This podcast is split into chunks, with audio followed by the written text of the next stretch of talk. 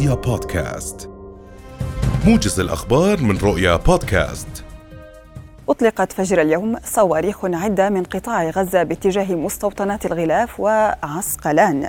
واعترضت منظومة القبة الحديدية للدفاع الجوي خمسة صواريخ في حين سقط الصاروخ السادس في منطقة غير مأهولة.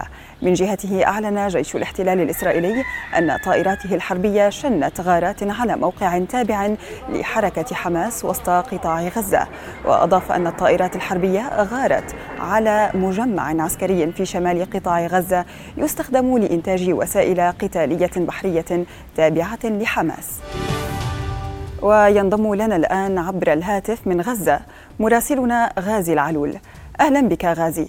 كيف هي الأوضاع في غزة الآن وما المتوقع خلال الساعات القادمة بحسب معلوماتك؟ نعم صباح الخير رفاه. الساعات الحالية هي ساعات ترقب وحذر في قطاع غزة. الأوضاع هادئة نوعا ما بعد ساعات من التوتر والقلق عقب إطلاق صواريخ من قطاع غزة. ست صواريخ انطلقت من الشمال وفعلت صافرات الإنذار في الجانب المحتل.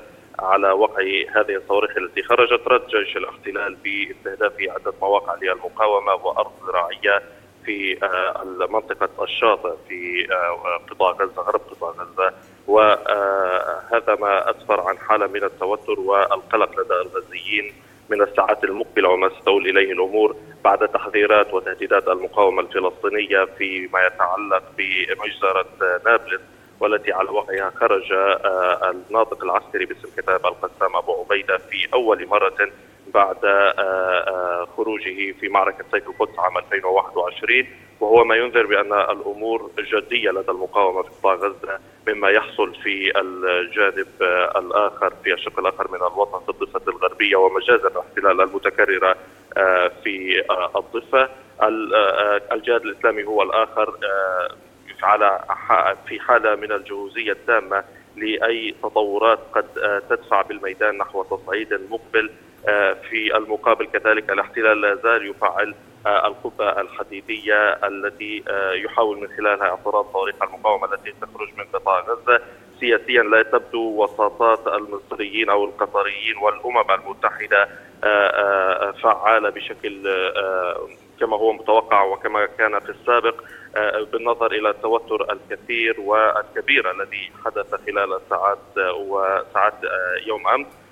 على جانب آخر كذلك اليوم المبعوث الاممي وصل قطاع غزة لبحث سبل التهدئة ووضع الأمور في نصابها السليم لتهدئة طويلة الأمد أو مؤقتة على الأقل حتى يتسنى للوسطاء الوصول إلى حل أو تهدئة الأوضاع.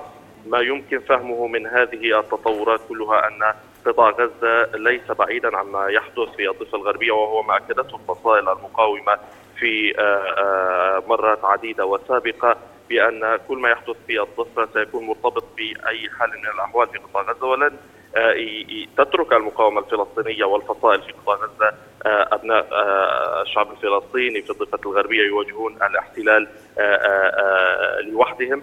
بالتالي هناك نعم غازي كبير نعم. في في القطاع لما ستؤول إليه الأمور في الساعات المقبلة.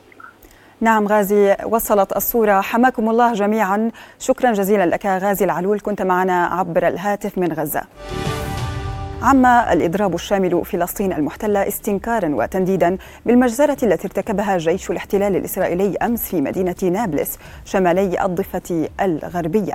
إلى ذلك ارتفعت حصيلة المجزرة التي ارتكبها الاحتلال إلى 11 شهيدا وأكثر من 100 إصابة.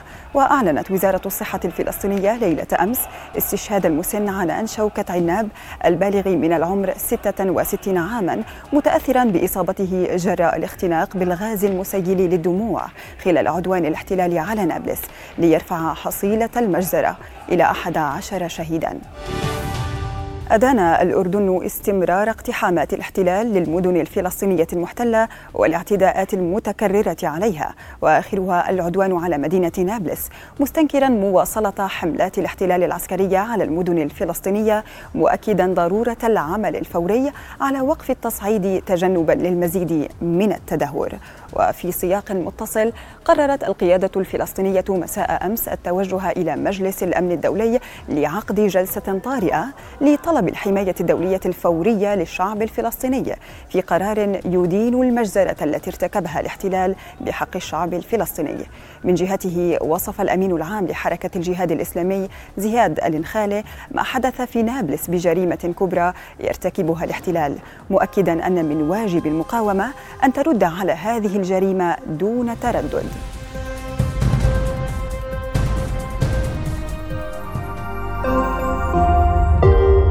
رؤيا بودكاست